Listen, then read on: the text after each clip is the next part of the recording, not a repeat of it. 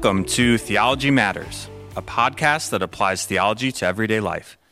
This podcast is a ministry of Bible Baptist Church of Sodus. I am your host, Pastor Nick Boothman. With me today is Pastor Jay Riggleman. He is the senior pastor of Bible Baptist Church of Sodus. Welcome, Pastor Jay. Thanks, Nick. Glad to be here. Our topic today is this Was Jesus God or just a good teacher? We chose this topic because recent survey evidence shows more and more self proclaimed evangelicals are denying the divinity of Christ. Let me break that down. So, in other words, more people in churches around America are saying Jesus was just a good teacher, but he was not actually God. It was actually quite alarming how many people claim to be an evangelical Christian and also deny the divinity of Christ. So, this is a very important topic and is imperative that we seek to know what the Bible says about this topic. So, Pastor Jay, what would you say to somebody who came up to you maybe after the service and they told you, yeah, Jesus was a really good teacher. He was a great teacher. You know, I follow what he says in the Bible, but he was not actually God. What would you say to that person? Well, Nick, uh, that's a great question. And I would lovingly say that they have it half right. Jesus was, in fact, a great and masterful teacher, uh, but he was also God. Uh, these two descriptions of Jesus Christ, great teacher and God in the flesh, are not, not meant to be mutually exclusive of each other. Let me put it this way the theology of the Bible would teach that these descriptions are not a both and, are, are, are both and, not an either or choice regarding Jesus and that it really matters where you land with your beliefs about Jesus. And since the name of our podcast is Theology Matters, I want to just give you some examples from Scripture, the theology of Scripture that I would use to answer uh, this question. First of all, uh, Jesus clearly taught that he was, in fact, God. He did that through his eternality. In John chapter 8, uh, verses 58 and 59, Jesus answered, before Abraham was born, I am. And at this, they picked up stones to stone him.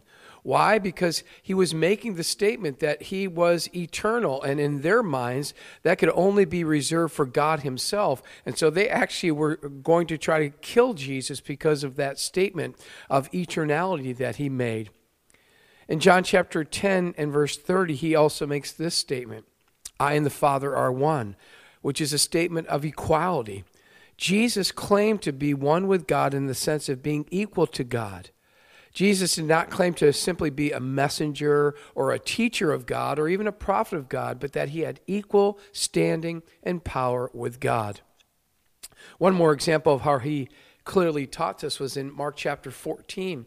Uh, at his arrest uh, and during one of his trials, it says in verse 61 the high priest asked him point blank, Are you the Messiah? The Son of the Blessed One. And Jesus said, I am, and you will see the Son of Man, or you will see me sitting at the right hand of the Mighty One and coming on the clouds of heaven. This reference by Jesus to being the Son of the Blessed One refers back to Daniel chapter 7, 13 and 14, which is a prophecy of the Son of Man, the Messiah, who is considered divinity. In other words, I am the Messiah sent by and equal to God. And you're like, did they even get that?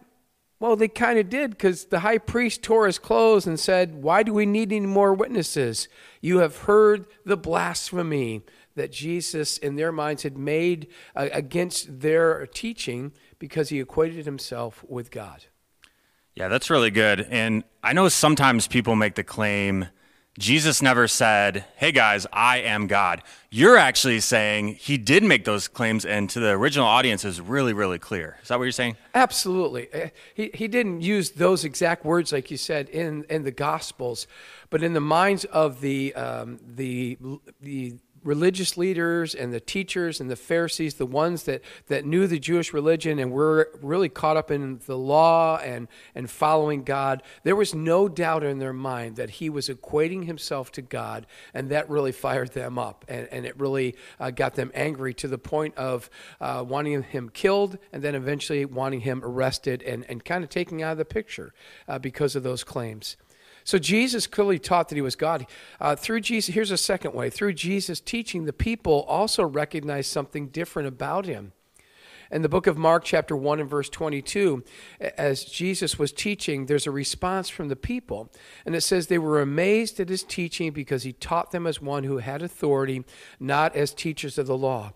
And then in verse 27 of that same chapter, it says the people were also amazed that, that they asked each other, What is this? A new teaching and with new authority which means they recognized that Jesus taught with authentic authority, and they were amazed, astonished, left at a loss, literally blown away. Why?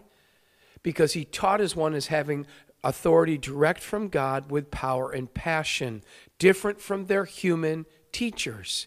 They saw something in Jesus. Uh, and Nick, I know you and I have spent a lot of time in the classroom, and we have different teachers that we've had in the past, I'm sure, in seminary that we liked, some more than others. Hopefully, they're not listening. Um, but we, we like certain teachers, and, and some seem to be more authorities or have more um, influence than others. But none of them in our minds rose to the level of being equal with God. It just didn't happen. I'm, I think I could speak for you in that way. But in this situation, the people recognized that Jesus was someone different than they had ever heard or seen before, ever. Yeah, that's really good. And uh, kind of like what you said, when I'm teaching in the classroom, the only reason people should listen to me is not what I say, it's because I point to the Bible and say, this is what God says. Well, Jesus was a little different in that regards because he claimed his own authority. He still relied on the Father. He, you know, he still relied on God, but he also relied on his own authority because he is God, and that's a that's a really good point. Absolutely, absolutely. So number three, uh, another reason uh, that I would share with people that he was more than just a great teacher is that other New Testament passages affirm Jesus as actually being God. Uh, the Apostle John in John chapter 1 and verse 1 wrote, In the beginning was the Word, talking about Jesus, and the Word was with God, and the Word was God. So again, very apparent there. Paul writes in Romans chapter 9 and verse 5, Theirs are the patriarchs, talking about the Jews and, and their, their leaders from the past, and from them is traced the human ancestry of the Messiah. That means the Messiah would come from the line of these patriarchs. And then it identifies the Messiah, very clearly, who is God over all, forever praised. Amen. So if Jesus is recognized and claimed to be the Messiah, it's saying here that Paul is saying that the Messiah is God over all. And then one more um, section of Scripture, Hebrews, Hebrews chapter 1. It says, In the past, uh, starting with verse number one, God spoke to our ancestors through the prophets uh, at many times and in various ways. But in these last days, he's spoken to us by his Son, whom he appointed heir over all things, and through whom he also he made the universe. The Son is the radiance of God's glory and the exact representation of his being. So the book of Hebrews again makes it very clear that Jesus is not just a great teacher, he's actually God. Yeah, that's really good. And um, a lot of the scripture passages you've used so far is from the New Testament. Just devil's advocate, maybe I would say, okay, Jesus is just claiming something new. This is not what the Old Testament teaches. Is there anything in the Old Testament that would point to this is actually uh, something that was, you know, said in the Old Testament? What, you, what would you say about that? Wow, Nick, thanks for bringing me right to the next point here. That's that's great. one final way that I would kind of talk to somebody about Jesus actually being God would be by pointing them back to some of the Old Testament prophecies that are fulfilled by Jesus and refer to him as God. Uh, I'll just give two examples, both from the prophet Isaiah. Isaiah chapter 7 and verse 14, it says, Therefore the Lord himself will give you a sign. The virgin will conceive and give birth to a son, kind of a Christmas themed verse. And we really uh, identify Jesus as fulfilling that prophecy. And it says, uh, They'll give birth to a son and will call him Emmanuel, which literally means God with us. So not just great teacher with us, but God with us. And then Isaiah chapter 9 and verse 6 For unto us a child is born, to us a son is given, given, and the government will be on his shoulders. And then it goes on to give some descriptions of this son, this Messiah. And he will be called Wonderful Counselor, Everlasting Father, Prince of Peace, and then Mighty, wait for it, God. So again, I think there are several places that the Old Testament and the prophecies being fulfilled by Jesus refer to him as actually being God. I, want to just end this, you know, answering this question, then you can follow up if you'd like, with just one more example of Jesus being more than just a great teacher. Uh, it's very intriguing to me that at, towards the end of his earthly ministry, Jesus asked his disciples this question Who do people say that I am? They replied, John the Baptist, Elijah, Jeremiah. And these all were very flattering comparisons and most likely given to him by people because his teachings were similar and respected, and, and he, they considered him a great teacher. But then Jesus asked his disciples, Who do you say I am? Peter answered, You are the Messiah, the Son of the living God. Jesus then commends Peter's conclusion and declares that God revealed it to Peter. And what was Peter's conclusion? As the Messiah, the anointed one, Jesus was more than a great teacher. He was, in fact, God. Peter was saying it's not just about what is being said, great teacher, but who is saying it. It is God's Son, God the Son, Jesus Christ. Yeah, that's so good. And I really appreciate the fact that you used many scripture passages from the Old Testament and New Testaments because it'd be really difficult for somebody to, you know, look at all this evidence from the Bible standpoint and say that Jesus was just a good teacher, but he was not God. So I think the scripture evidence really points to that. And as I was thinking about this too, uh, C.S. Lewis was a Christian writer. He was an apologist, so he defended his faith. And I love what he said because he said this claim doesn't hold any water logically either. And i I, know you know this uh, line of argument, but I'll, I'll say it for the listeners. C.S. Lewis said, You basically have three options. You can't say that Jesus was just a good teacher, but not God. You have three options. One, you'd have to say that Jesus was a liar. Because Jesus clearly taught, like you pointed out, that Jesus is God. So you look at his teaching that doesn't make him a good teacher. That actually makes him a liar. Number two, you'd either have to call him a liar or a lunatic because if he actually believes he's God and he's not, that would make him crazy. Or three, you'd have to say, Jesus is Lord. What he's saying is true. We, we're going to believe in him by faith, and that's going to change our life. So you don't really have an option to say he was a good teacher, but he was not Lord. Absolutely. Absolutely. And I think the religious leaders were trying their best early on to discredit Jesus in that way, trying to get people to put him on the fringe or to not believe uh, in his authority that it came from somebody else. But then once that wasn't working, and why wasn't it working? Because the people were beginning to believe, hey, he may be the Messiah. They had to find other ways to get rid of Jesus. Absolutely. So let's move on to the next question. So we you did such a good job of painting the biblical picture of this question. Next question Is it a big deal for someone who calls himself a Christian to believe that Jesus was not God? I mean, does this fall into the same category of, you know, what color to paint the church walls? We could paint them red, purple, blue. It doesn't, it doesn't really matter. Disag- you know, we can agree to disagree. Or does this question really matter? Yeah, Nick, it really matters. This is not a secondary issue as it relates to theology. And I want to be very clear that this is a huge deal because how someone answers this question has eternal consequences. Some would call a person that you just described as an agnostic theist. And this is the belief that in the existence of God, but not in fact Jesus as God. Um, so, does it really matter what we believe about Jesus as long as we believe in God or a higher power? It really does matter. I want to look for just a moment at the theology of the Bible and what it says about this issue. In John chapter 6, uh, we read about Jesus responding to a crowd of people who are embracing him primarily for his recent miracle of providing them with food, feeding of the 5,000.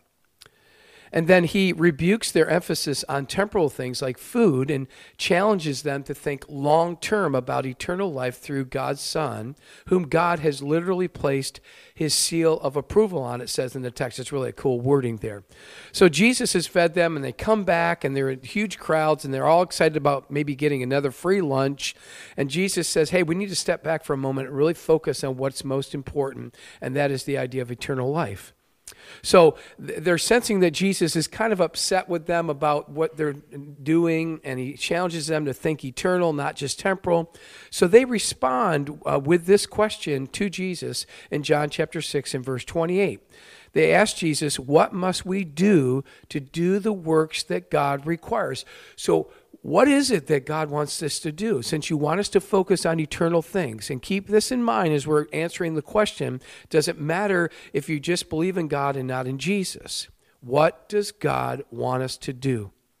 Jesus answers them The work of God is this to believe in the one he has sent. In other words, you need to believe in Jesus, not just in the God who sent him. And I would say, by definition, a Christian must believe in God the Father who sent Jesus and in Jesus, the Son of God, divine, God in the flesh, who was sent by God. Another way to say it God does not, be very clear, God does not identify someone as being a Christian who does not believe that Jesus is God. Okay? It just doesn't work that way. Uh, the Apostle John states it several ways in his gospel. Whoever does not honor the Son, Jesus, does not honor the Father. You, you can't have one without the other. John chapter 5, verse 26. For as the Father has life in himself, so he has granted the Son also to have life in himself. And then John 3:36. Whoever believes in the Son has eternal life, but whoever rejects the Son will not see life. And here's the correlation for God's wrath, God the Father's wrath remains on them. So I could pull up many other verses, but it's pretty clear here that you, you can't say, I, I believe in a higher power, I believe in God, I think I'm good when it comes to my eternal destiny. No, uh, it's a package deal here uh, with God the Father and God the Son, Jesus Christ. Yeah, so slightly more important than what to, uh, what color to paint the walls, correct? Uh, I would say more than slightly, but yes, it's elevated above that. Yeah, absolutely, absolutely. Yeah, I just wanted to add to that. Uh, when I was thinking through this, another reason I think this is such a big deal is if we deny the de- deity of Christ, really our whole Bible falls apart. I mean, how can Jesus save us if he's not God? Hebrews points to this. We need a perfect sacrifice in order for Jesus to, to save us on the cross. And, you know, how can we follow the, what the Bible says about worshiping Christ and glorifying Christ if he's not God? What about the Trinity? I mean, really, uh, if you're a claim to be an evangelical Christian and you deny this, you, your, your whole Bible falls apart. And that's a, that's a big deal. Absolutely. Absolutely. And, and at the, at the, you know, the root of this maybe is the idea of uh, people and I think sometimes it's intentional, sometimes unintentional that people want to, it's easier in their mind to kind of define who God is and kind of put God in a box or, or kind of ma- manipulate that. And, and they need to keep Jesus out of the equation because once Jesus comes in, it really exposes our need for a Savior, our need for forgiveness.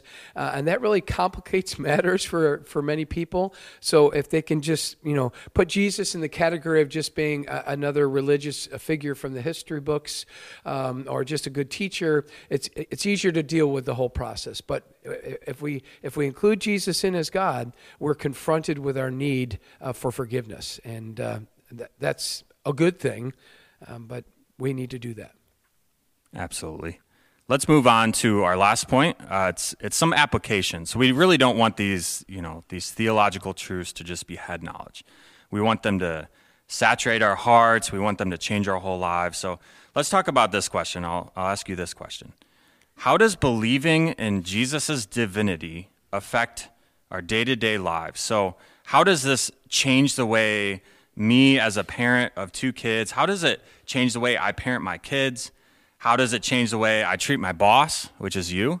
Uh, how does it affect those day-to-day things where you know it, it's motivating me, it's it's affecting my heart, and it's it's causing me to change my whole life?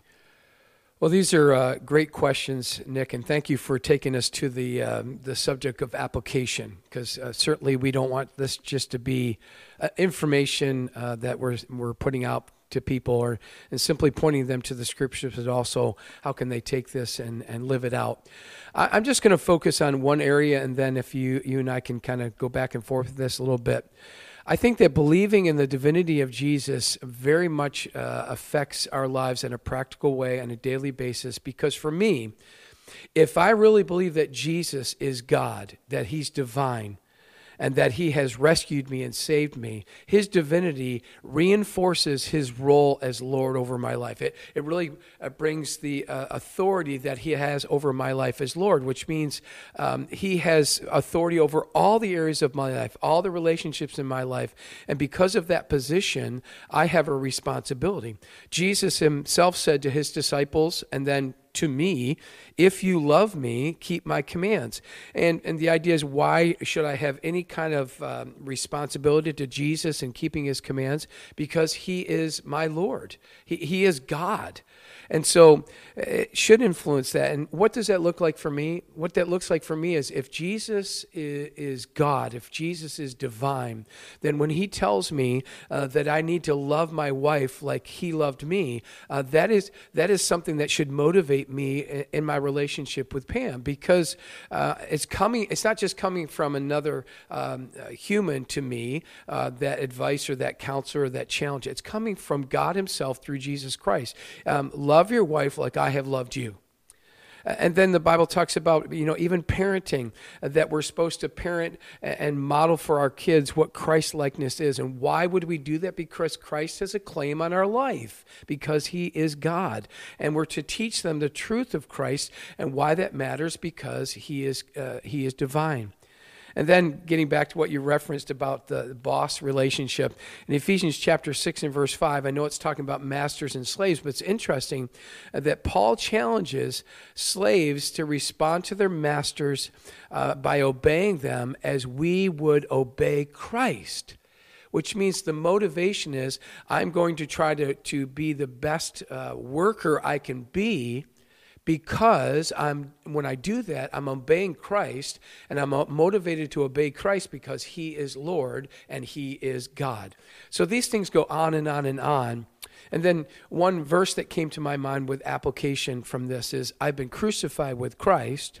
It is no longer I who live, but Christ who lives in me, and the life I now live in the flesh, I live by the faith by faith in the Son of God, he's actually God, who loved me and gave himself for me. So, the, again, he has this claim on my life uh, as being uh, divine that motivates me in my relationships. Yeah, that's really good. So, just to clarify, you're saying, say the husband, a husband is listening and he spends all of his time in the garage. He loves his 69 Camaro. You know, every night he spends four or five hours uh, during dinner time when the wife gets the kids to bed. I mean, he's just waxing the car, he's fixing it, he's listening to the engine purr, he's driving it around. If he really believes in the lordship of Christ and submits to the lordship of Christ, he would go inside and love his wife like Christ loves the church because that's what he's commanded to. He's submitting to that. Doesn't mean he can't have a 69 Camaro, but he he really has to, you know, follow Christ and listen to his commands, and that would change his life if he believes in that. That's what you're saying. Absolutely, because if if that husband merely thinks that Christ is just another good teacher or uh, you know, someone that give has some good sayings that he knows from the Bible or from Sunday school, if there's no authority behind that, it may not be a motivating factor for him to leave the garage. And there may be other people kind of going after him saying, you need to do this, you need to do this, and he's pushing them away. But if he really understands the claim of Christ in his life, there's going to be some um, Holy Spirit uh, prompting there that, hey, you need to follow Jesus as God, and this is what he says to do. Absolutely. So that is all the questions we have today. This is the podcast Theology Matters, a podcast that applies theology to everyday life. Pastor Jay, really enjoyed our discussion. Thank you, Nick. It was so good to be here. If you enjoy this episode, just invite you to share it with a friend, a coworker, a family member, a neighbor, just anybody in your sphere of influence. We believe these truths matter to our lives, but also to the people around us. And we invite you to join us next time. Our topic is going to be Are people born innocent or guilty?